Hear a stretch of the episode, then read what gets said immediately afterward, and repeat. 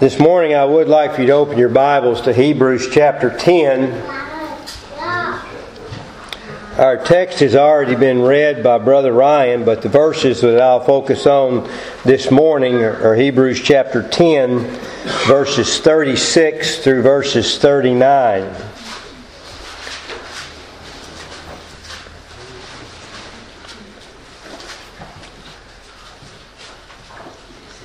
Jesus said in John chapter fourteen to His disciples and to us, "If I go and I prepare a place for you, I will come again and receive you unto myself, that where I am, there you may be also." That's the promise of Christ, to prepare for us a place, to receive us unto Himself, that we might be together. The very last words of the Lord Jesus Christ in the book of Revelation says, and John says, concerning Christ, that Christ has testified that He is coming soon. You see, there's the very valid words of Christ, the very last words spoken by the inspiration of God, that Christ gives us this promise that He is coming soon. The Scriptures gives us in Hebrews chapter three and verse six, relating uh, Moses' ministry over his house and Christ's ministry over His house. It says there in that text that we who are part of the house of God, if we do something, if we hold fast the confidence and the rejoicing of the hope firm to the end. You see? Is that you this morning? God has given us this promise. Christ has said that I'm coming, I'm going to receive you unto myself. We're going to be together throughout eternity. And the writer of the Hebrews says, implores us to have confidence in the very Word of God, and that we are rejoicing in this great hope unto the very end. So we come to Christ, and what do we do during this very short time before Christ returns, or before we meet Him in death? Are we faithful? Are we being confident? Are we rejoicing in that great hope that we're going to be with the Lord? I asked some of you a few weeks ago what it means for you to have faith in the Lord. Some of you said that I have a great peace as I fully trust in the Lord daily. Someone said that God is the source of all that exists and is in control of all that exists. I can trust Him, knowing His great love for me, and not be anxious, nor be fearful. For to me, to live is Christ, and to die is gain. Someone said, I know, my faith in the Lord is, I know that God is up to something, and that that something is going to be good upon my behalf. And we know that in all things God works together for the good to those who love Him, to those who are the called according to His purpose. If we define what faith is in the context of this epistle to the Hebrews, it would be something like this: that we as believers are to wait patiently upon the Lord, live faithfully, faithfully to Him, no matter what the circumstances, trusting in God as I look forward to the Lord's return. But between that point of belief and that point when Christ comes again, we are faced with many things that combat our faith, are we not? I look at this flock and I know many needs that many of us have right here, right now, today. Well, for one thing, there's there's doctrinal errors.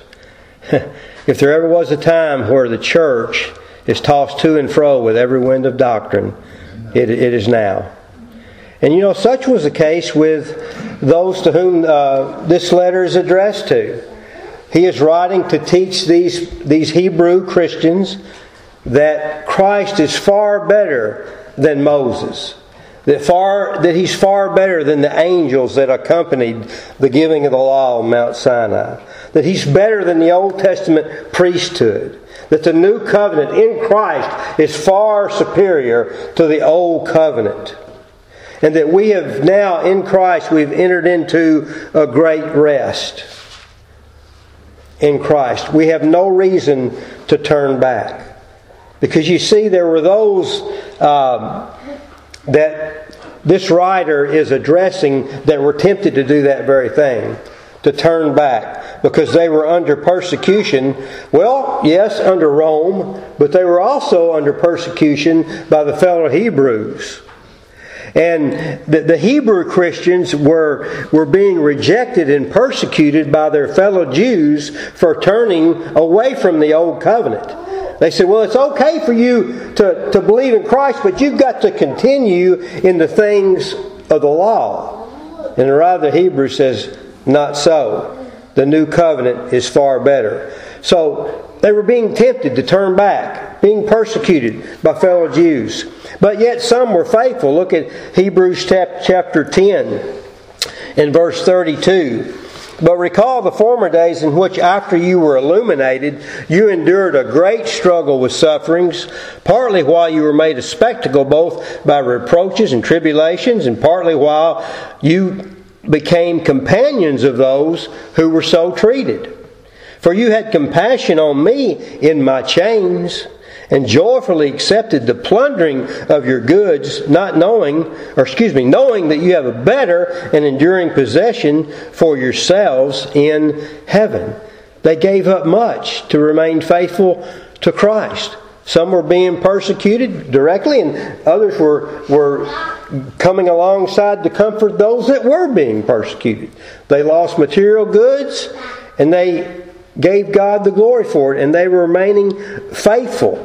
And the writer to the Hebrews also mentions that Moses did that very same thing. Look in chapter eleven and verse twenty-five, referring to Moses, who chose rather to suffer affliction with the people of God, rather to enjoy the passing pleasures of sin. Esteeming, where was Moses' faith? Esteeming the reproach of Christ as greater riches than the treasure in Egypt, for he looked to his reward. And that was to be found faithful by Christ Himself. He was willing to suffer. He chose to suffer affliction with the people of God, rather to enjoy all the passing pleasures that Egypt had to offer. So some were remaining faithful, but yet other, other, the other uh, Christians there were confused. They didn't know what to do. They were doubting, and they needed knowledge, and they needed encouragement in the things of God, that they might be built up in the faith, doctrinally and in their lifestyle, and be admonished to keep on trusting in Christ. Don't give way. But some, on the other hand, were just part of the fellowship, but yet they were unbelievers. Indeed, they were not all those that were of Israel were of, were truly Israelites. They weren't. They didn't have the real faith that Abraham had. Part of the church, part of the community faith, but yet not without saving faith. These are the ones that were drawn to the dispensation of the old covenant, rather than looking forward to what Christ offers in the new covenant, and they were turning back. Look in our text in Hebrews chapter ten and verse thirty-eight. Now the just shall live by faith, but if any draws back, my soul shall have no pleasure in him. You see, they, they were drawing back. they were turning away. And the word here for drawing back just, just, just doesn't mean that, well, I'm just going to lay back in the background and be quiet. No, it was more of an obstinate drawing back. It was a, a proud, a haughtiness that I'm not going to have anything to do with these people. They're wrong, and I'm turning away. I think of many people in the Scriptures that that happened to. I think of Demas. Demas forsook the Lord, having loved this present world. That's what happened here. Many were drawing back. They were proud. And we, we read about these type of people. Uh, the writer to the Hebrews gives an illustration about those that were in the wilderness wanderings. Look at Hebrews chapter three and verse twelve. This is a warning. It's an awesome thing to be here right now under the Word of God. That we, we have to examine ourselves and, and, and ask ourselves, am I, am I like these people that are only here in body, but I'm not here in the Spirit of the Lord, and, and, I and I'm not uh, attuned to the things of God? You see? Beware lest there be in any of you an evil heart of unbelief in departing from the living God.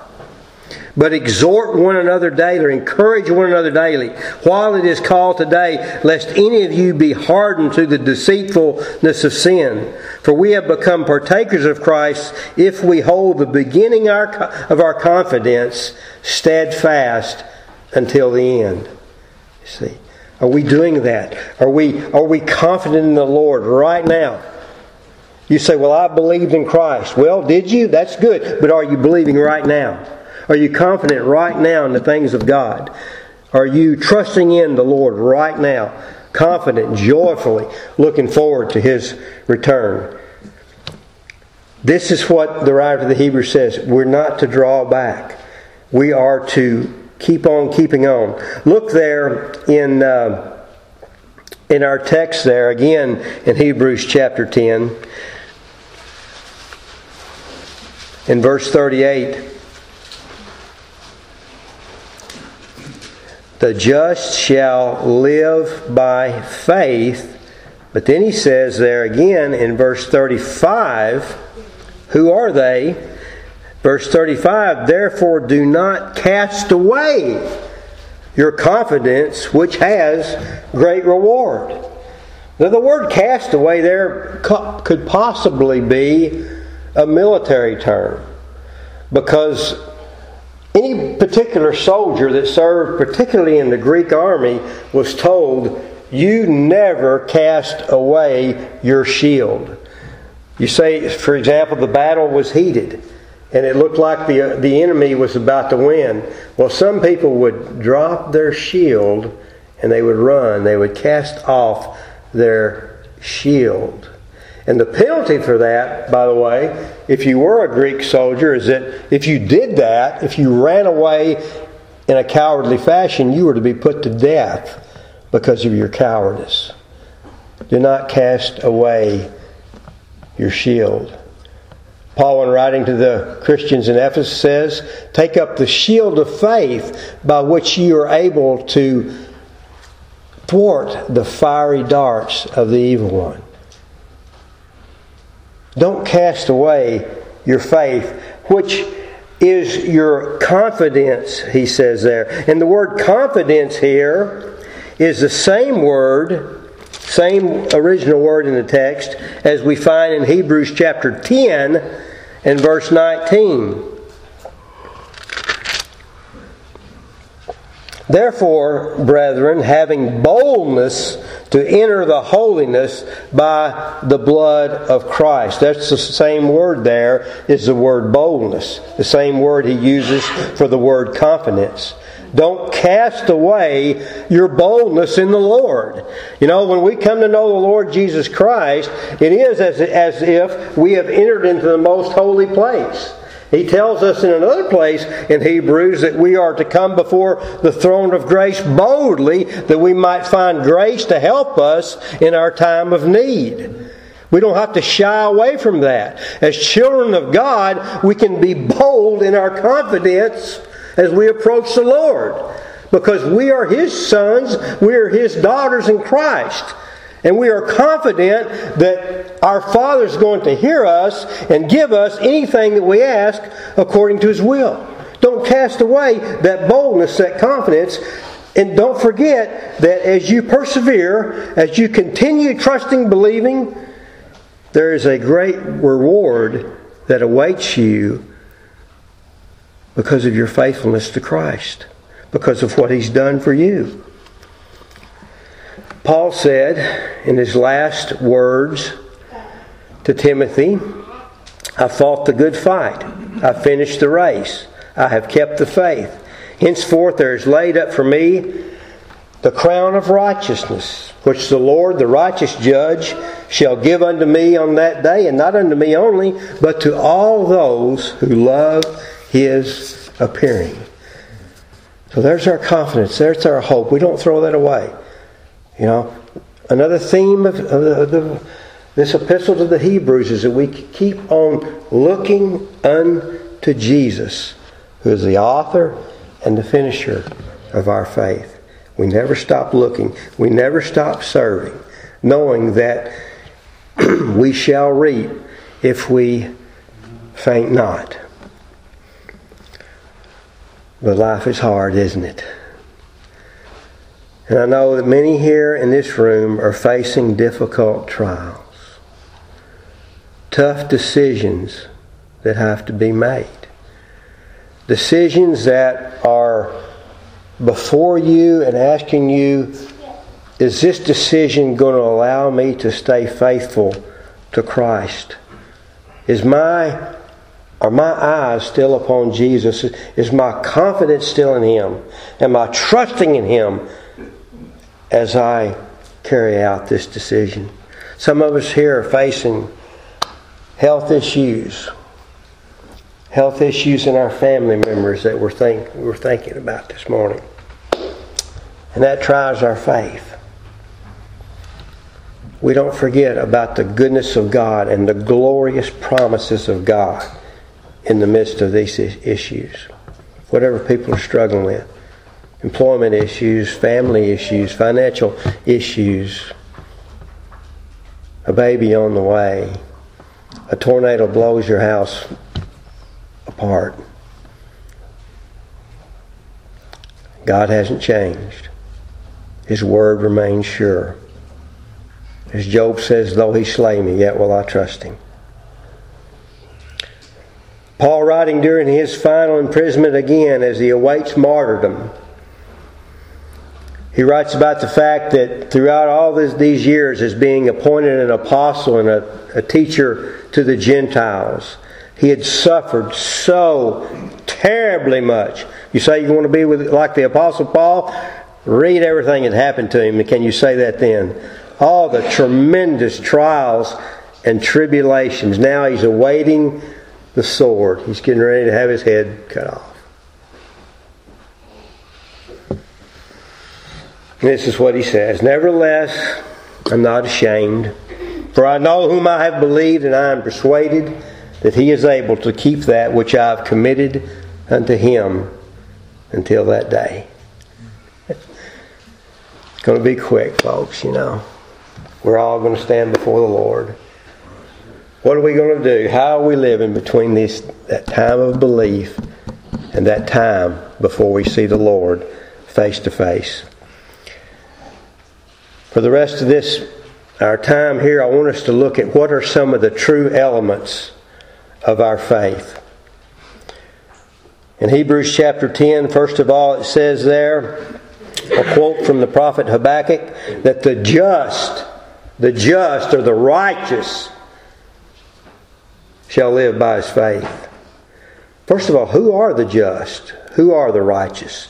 Well, the writer to the Hebrews tells us. Look at Hebrews chapter ten and verse eleven as he relates the difference between the Old Covenant and the New Covenant. Hebrews chapter ten and eleven, and every priest stands ministering daily and offering repeatedly the same sacrifices which can never take away sins. Can you imagine the uh, just to be frank, the bloody daily mess that priests had to endure, offering up the sacrifices that pointed to Christ, which never took away sin, only covered sins, waiting for the Messiah to come. Verse twelve, but this man, this is the Lord Jesus Christ, after he had offered how many sacrifices? Endless sacrifices? One sacrifice. We studied in the men's Bible study uh, over a week ago that when Christ died upon the cross, what did He say? It is finished. It is complete. The plan of redemption has been accomplished. The veil in the temple was rent from top to bottom so that we now, as we've already read, can enter the most holy place with confidence and boldness, knowing that He has offered one sacrifice for sins forever. And He sat down at the right hand of God from that time, waiting till His enemies shall be made His footstool. Verse fourteen reiterated again, for by one offering He has perfected forever those who are being sanctified, those who are being set apart. Amen. And this is where our hope is.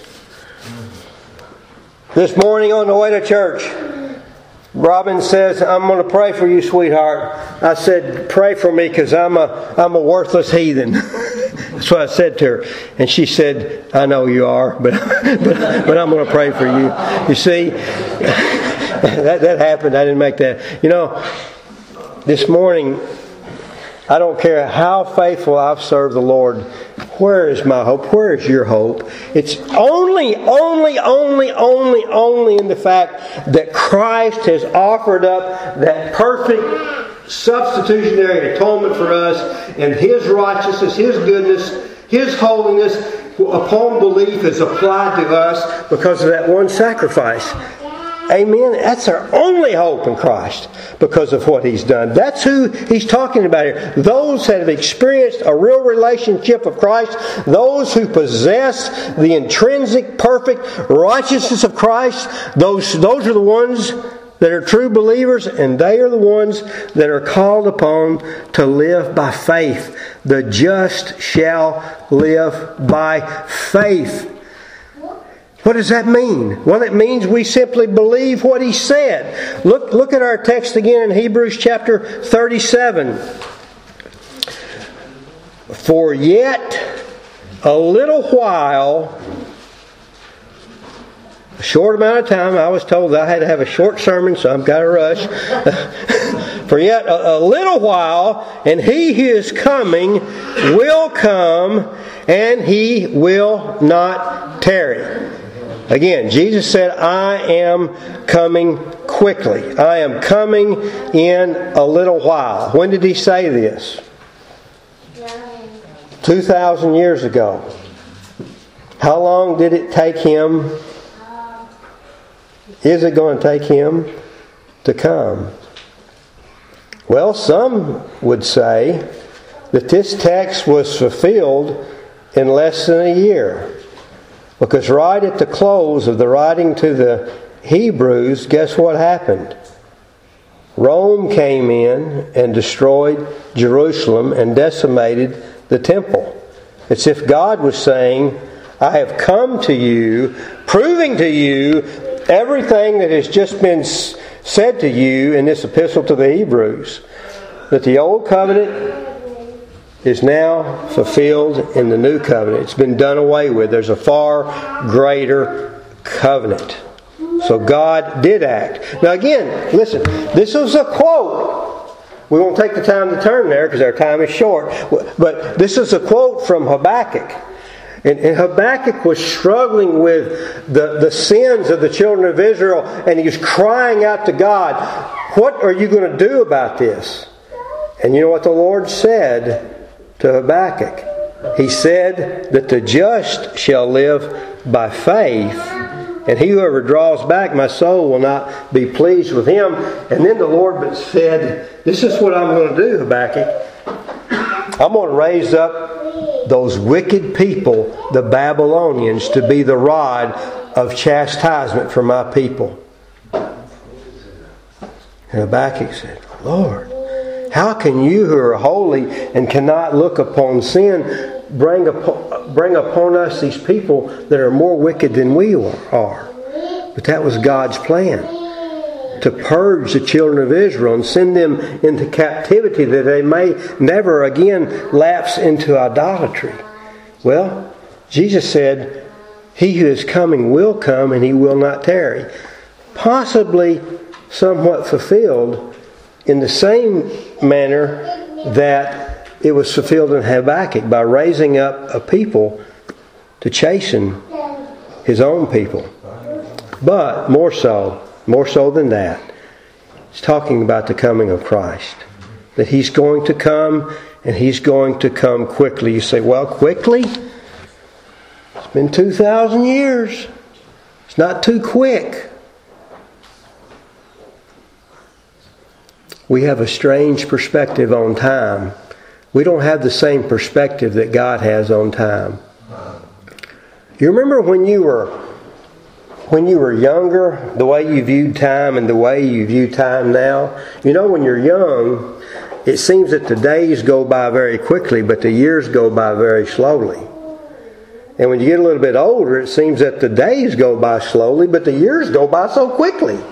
You know, time it, time time is all so relative. But you know, the Apostle Peter said that a day with the Lord is like a thousand years, and a thousand years is like a day. It's going to be seem so short, folks. From the time of our belief until the time of Christ's coming, or the time that we meet Him in death, it's going to be just like that. It's going to be gone. It's going to be gone. And we have to ask ourselves, before we stand before Him, before Him, are we going to be found faithful, obedient, trusting, confident, full of hope?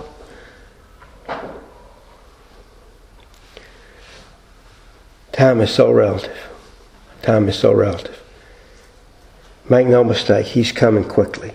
You may not completely understand how quick He is going to come, but when you meet the Lord face to face, and you look back over all of your life, it's going to just appear as nothing. What is your life? It is, it's just a vapor that appears for a little time and then it vanishes away. The just shall live by his faith, and that means we believe the promises of God and we act upon them. That's, that's what it is. Uh, the, the, a very prominent, very godly Scottish pastor who lived in the early nineteenth century, James Haldane, he said this as he tried his best to encourage his flock. And this is what he said. He said, we are to, listen, we are to rest boldly on the blessings promised to us from God. Bold resting, a confidence on what God has said. We believe the promise and then we live according to the promise. Look at verse thirty-six again. For you have need of endurance, that's perseverance, stick-to-itness, so that after you have done the will of God, you may receive the promise. Who are the ones that receive the promise? The ones that believe and do nothing? No. If you have believed and you've done nothing, you've believed amiss. But those who have truly believed continue living out the promise, waiting for the promise, persevering in the promise, relying daily upon the grace of God. Look at these verses. Look in Hebrews chapter four.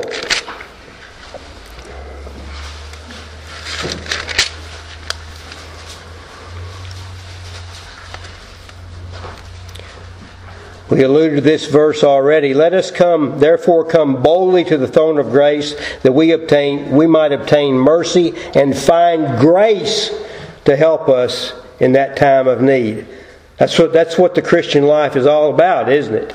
Daily, day in and day out, finding grace to help us in our time of need. Look at Hebrews chapter twelve. I love this verse. Chapter twelve and verse twenty-eight, therefore, since we are receiving this kingdom that we've been talking about this morning, this kingdom that the writer to the Hebrews is expressing to us, since we are receiving this kingdom which cannot be shaken, let us have grace by which we may serve God acceptably with reverence and godly fear. Wow, there it is. Christ is coming. We have been promised, according to the very words of God, a kingdom which cannot be shaken. And we're called upon right now to live in a world where everything can be shaken. But we keep on enduring. We keep on believing. We, be, we keep on persevering, looking for grace upon grace to help us in our time of need, being confident and trusting in the one who has promised to provide that for us. Look at Hebrews chapter six.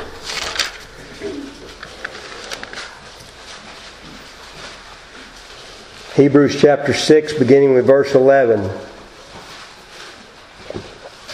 And we desire that each one of you show the same diligence and the full assurance of hope until the very end, that you not become sluggish, but imitate those who through faith and patience inherit the promise. That's what we're called to do, folks. To trust, to believe, to carry forth in the same diligence of that assurance of hope until the very end of time. We live by faith. Back to our text in Hebrews chapter ten.